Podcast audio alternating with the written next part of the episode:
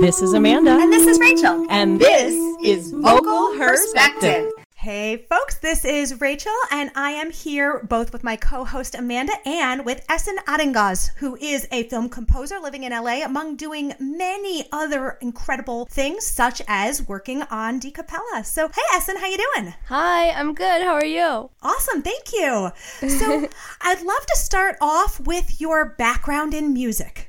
So, can you talk a little bit about your experience and your history? Sure. So I started playing piano when I was four, uh, and at the beginning, of course, it was like very like children's songs, like easy stuff, not serious at all. And then when my parents discovered that I could like learn by ear, they got me a teacher, and then I started getting private lessons. And then there was this like part-time state conservatory program in Turkey.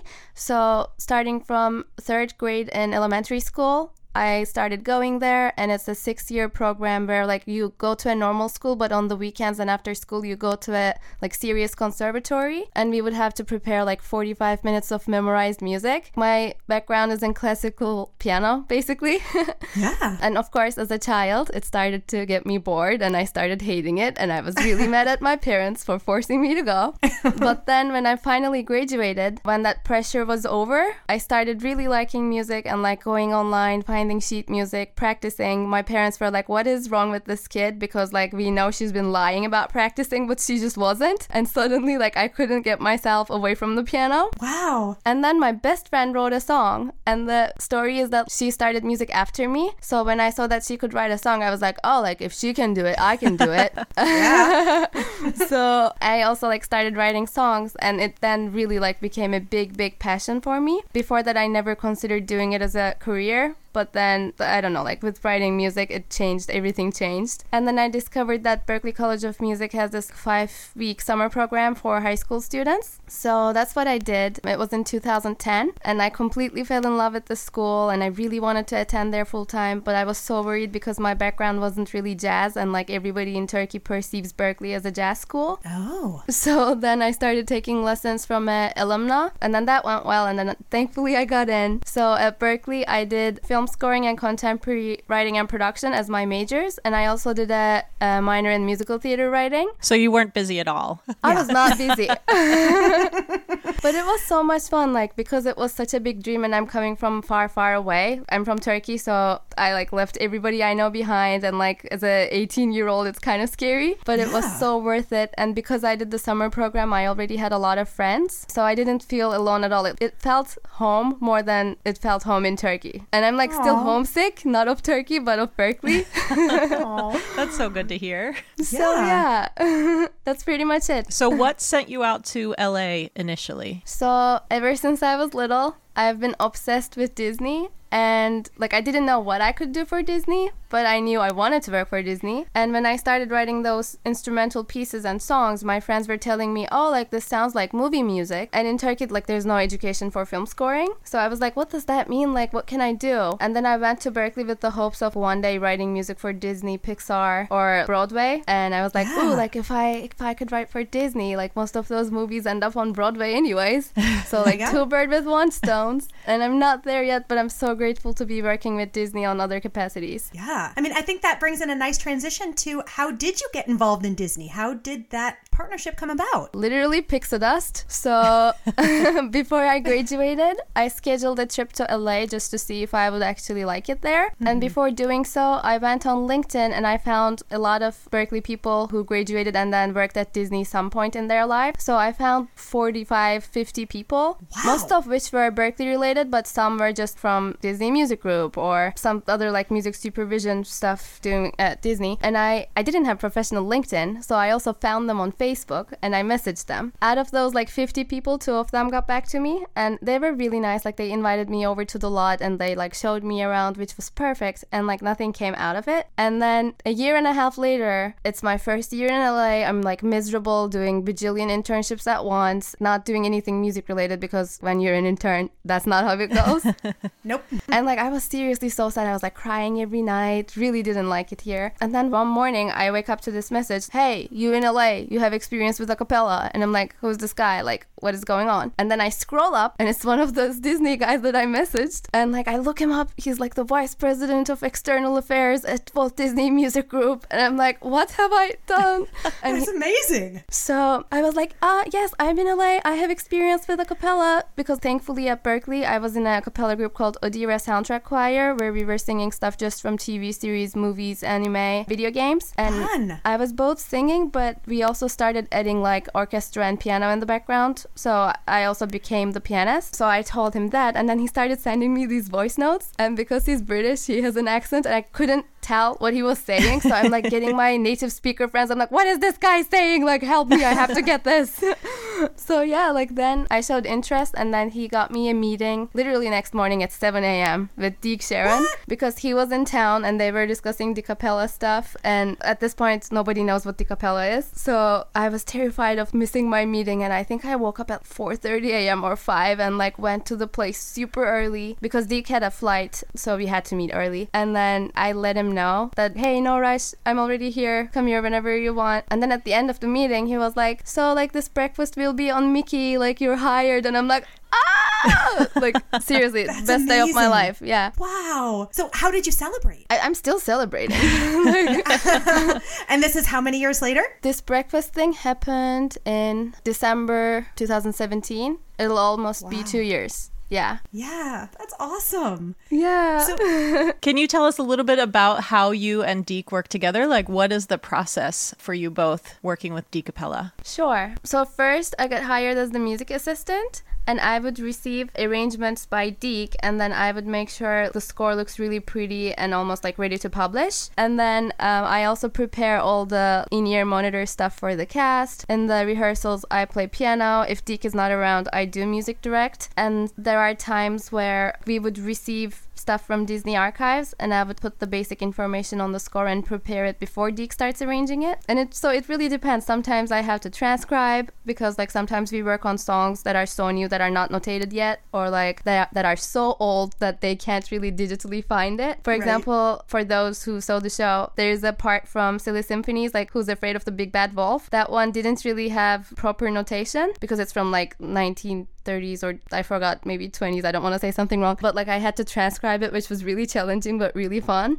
It's awesome to hear that because, Esin, that is my favorite song from the show. Yes, perfect. So glad to hear that. so I wanted to ask, what do you feel like has been the best part about this experience for you? Honestly, like being surrounded by such talented but such humble people, because like coming to LA, not everybody is that way, and like it's been truly so joyful to work with everyone. I feel so welcomed. I'm not a part of the cast, obviously. Like I'm just helping them when they need, but they're still always so friendly and always so like beautiful to work with. Like just the fact that I'm working for Disney because it's been such a dream for so long. When Deke sent me those arrangements, I just hear them on finale, and finale audio isn't the greatest, but still I would tear up literally every time. I'm like, oh my goodness, like I'm working with Disney. This is unbelievable. And it didn't go away even though it's been almost two years. Like every time I'm as excited as I was the first day. That's great. And so, you know, you're working with one of the biggest companies in the world, but you're also a freelance musician and you're working on so many other projects. Can you talk a little bit about some of the other things that you work on? So I'm also music directing. In the spring, I've music directed Little Shop of Horrors at Love a local community theater in Santa Monica called Morgan Wixson. And right now, I'm doing Legally Blonde Junior with the theater in Woodland Hills, and it's honestly so much fun. Film composing is such a lonely job at the end because like mostly you're in your room, studio, like wherever you are, just like doing edits after edits, and it's very isolating. So I really need that human interaction. So music directing allows me to do that. Other than that, currently I'm writing music for a, a web series. It's an animated web series for preschoolers. So that's been really fun because they didn't really want like a melodic theme. Every episode is completely different. They just like give me directions about like, oh, like this should be be joyful and like happy and hopeful and this should be like Halloweenish. This should be like think of being on a lake just sailing there's no wind so it's always so different that i never get bored of working on that i also recently wrote Awesome. yeah i can't wait for you guys to hear it uh, it's not out yet I'm looking forward to it. Thank you. What else? I'm thinking. I currently wrote music for a Chinese TV series. It's actually not my gig. It's a friend from Berklee. He's the main composer on it. His name is Ren Rosawabi, but he got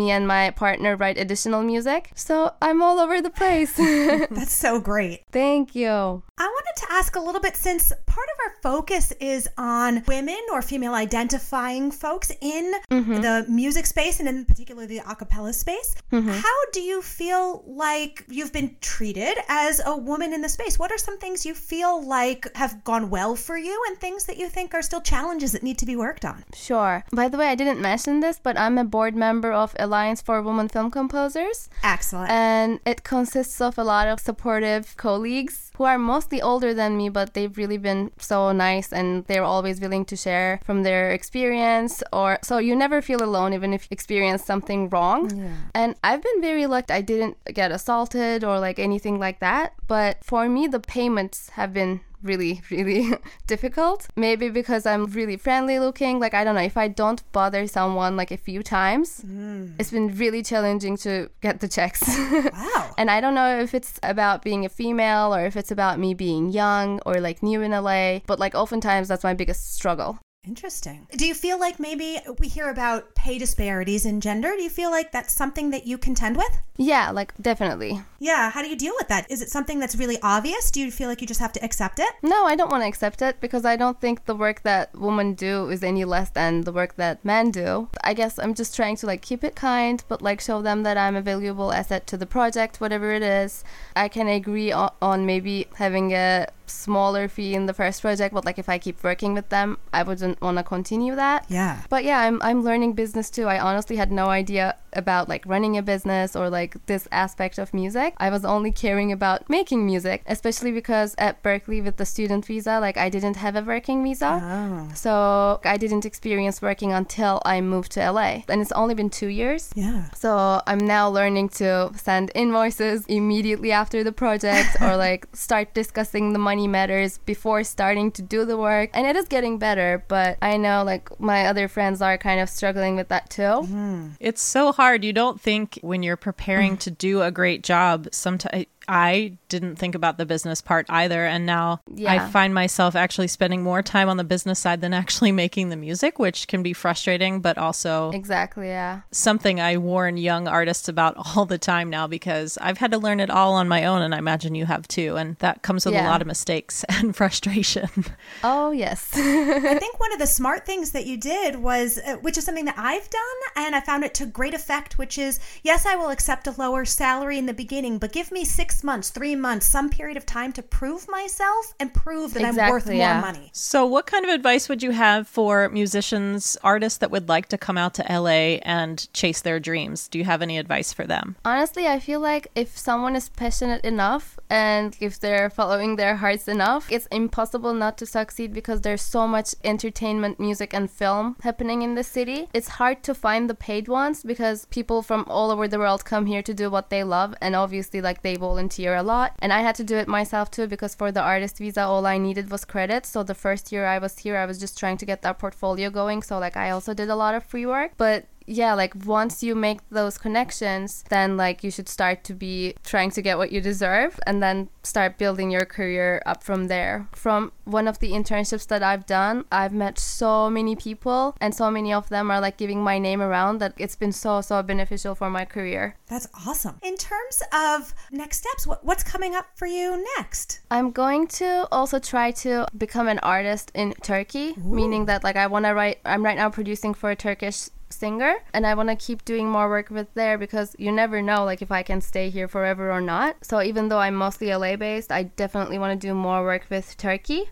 Nice. Other than that, with DCappella, they've just finished this amazing Japan tour, and I'm hoping like there will be more songs that Deke and I can work on. So, in terms of dream songs that you haven't had a chance to work on yet, maybe specifically for DCappella or else or otherwise, is, is there anything that's a dream, a reach that you're hoping for next? Sure. With DCappella, like one of my favorite Disney movies is Lilo and Stitch. Oh. So I would love to have maybe like the Hawaiian roller coaster ride or something. Fun. And from the classics, like we haven't done A Dream is of a Wish Your Heart Makes.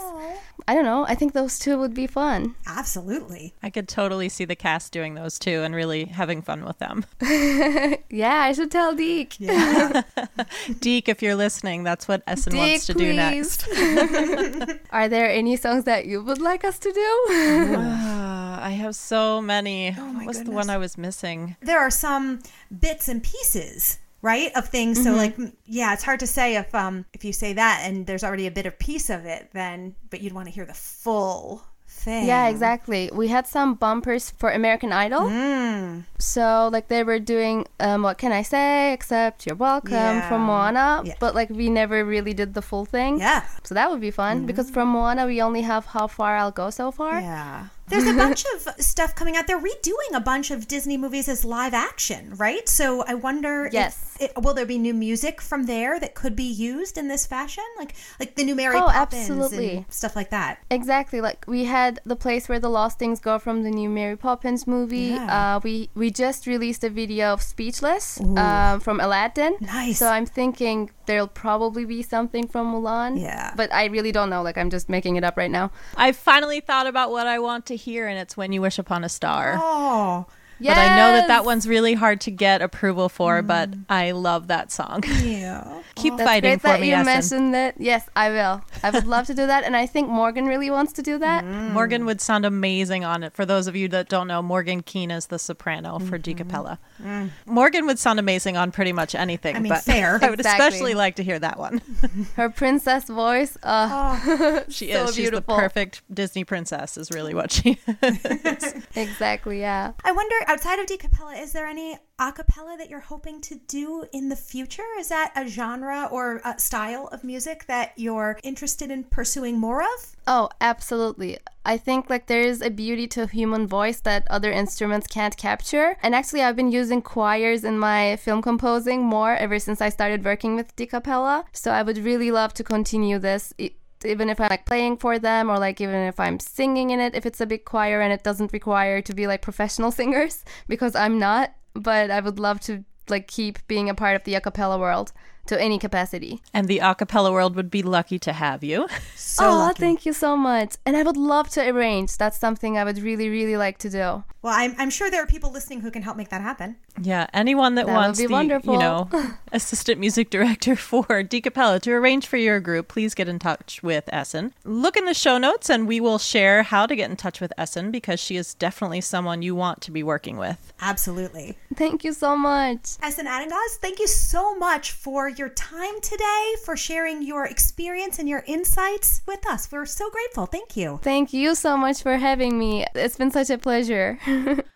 Hi, everybody. This is Amanda. And this is Rachel. And we are your hosts of Vocal Perspective. And today, on our extra segment, after we talk to our very esteemed guests, we want to talk about why it's important to go and watch other a cappella performances and what you can learn from that. Right before this, Rachel and I were talking about a group like Straight No Chaser. Straight No Chaser sings a lot of top 40, a lot of overdone songs. Oh, at least the a cappella community believes that they're overdone. And they're, I know a lot of a cappella people maybe consider them a little bit vanilla. Hmm. It took me a while to want to go to their show. And honestly, I went because I knew the sound guy and he got us free tickets. That's the first time that I saw them, and they had already been on tour for several years, and there was just never any draw for me to go. Yeah. And then after I went to the show, I had a whole new appreciation for them that I never would have had if I hadn't given them a chance. And yes, it ended up by accident, but it gave me a new perspective of why I should be going to see these groups, especially ones that are seeing a lot of success. Yeah. And even though it might not be my cup of tea, something that I learned from the straight, well, actually, there were several lessons that I learned from Straight No Chaser. It's okay to sing the overdone songs if you're doing it well and you're doing it with energy. Again, we've talked about this before, but your audiences are usually not super into acapella. Like, Right. they have not seen a hundred a cappella groups. Your group might be the only a cappella group they've ever seen. And they do it with such joy. Um, and- Totally. Which is great because, you know, they're on stage every night, but they continue to do it with joy. Yeah. And a couple of other things I noticed is they had some dance moves and they were coordinated, but the whole show wasn't coordinated. And I liked that. Yeah. It's hard to get into this, you know, dance routine, but just simple, everyone snapping at the same time. Simple, like everyone's doing these simple foot movements or their hands Yes. move at the same time. And it adds something to the show. And then one lesson that I'm sure they weren't intending for me to learn was, you know, Straight No Chaser is about 12, 14 guys. I, I Yep. sorry that I don't remember. And one of their guys is often the lead. And it was a very hot night. We were at Wolf Trap, and it's an outdoor theater here in DC for those of you that don't know. And if you're ever in DC, I highly suggest going to a Wolf Trap show. It's very unique. I was there last night. but it can be very hot in the summertime, and the artists have to deal with whatever weather they are Given. experiencing. Yeah. And their lead singer, he really gets into it. He's a dancer and he was up on stage dancing and he dropped to the floor. And the audience for a second was like, oh, maybe that, was part like- of his dance moves. And you know, the rest of the band kept going. Yeah, no, like he like dropped to the floor and the rest of the band kept going for like 20 seconds. And then we all kind of collectively realized that he didn't intend to do that. And there was actually Yeah. something wrong with him. Like he had passed out. So they did have to stop that song and get him off stage. And I, I'm sure they gave him some orange juice or something off stage to bring him back. But the group had to pull an audible. The group had to make it work. And because that guy was their main soloist, their options were Right. probably limited. But for the next three or four songs, they were just like, oh, okay, hey, you know, the audience came to buy a ticket, and yes, we're worried about our our bandmate, but there's plenty of people backstage Right. taking care of him, so we're just going to sing these songs that we know we can do. I mean, and they had like less dance moves and less everything, but it was a very real Yeah. moment. And then eventually, you know, we were lucky the the lead singer was able to come back on stage and finish the show, but. It was an excellent lesson for me to learn as a performer on how to handle that and how to roll with things, and that awful things may actually happen while you're on stage and how you handle it says a lot to your audience. Totally. I was actually there for that concert as well. And that was a pretty scary moment, but also like a, a really good learning moment, I think. I think, too, one of the things, particularly, I would say, with groups that are long, long running, have been performing together for a while and, and you know, have uh, opportunities to perfect this kind of thing. One of the things that I really love is the banter. That's something that Yes. That groups that do this for a long time have developed an, a way to have a conversation on stage with each other and the audience. And that's something that I just, I love. It's a little insight into the people behind the personas that they're projecting on stage. And I think that one of the things that y- you can learn watching these groups perform is how to do it well. Because it's really obvious when it's scripted and when it's not, and when it's like genuine and authentic. And so I've seen the Bobs do it so beautifully, so beautifully. Yeah. Six Appeal also does this very well, where they just where they have this like you can tell that they are buddies and friends off stage because they have this ability to sort of bring some of their relationship on stage and show it off to people. Yeah, and a group that I think does this especially well, and they do this at pretty much every show I've ever seen them, is uh, the House Jacks. Yeah, They have this long standing tradition of doing live requests. And that's not for every group. It requires a super high level of musicality, a super high level of comfort with improv, a super high level of communication within the group. It is not an easy thing to do. However, they do it so well. So, for those of you who have not been to a House Jack show, essentially, you know, towards the end of their show, they get up in front of the audience and say, okay, it's time for you to give us your live requests. So they are interacting with the audience. Like now, I think Nick Girard tends to lead it. He goes out in the audience and he says, you know, what songs do you want to hear? And they take people shouting at them. And there's tricks to this, but sometimes the group knows the songs and sometimes, the group not. does not know the songs. Right. And it's fun because the audience feels like they've taken control of the show, that they have a say, that they're having a conversation with the group. Yeah.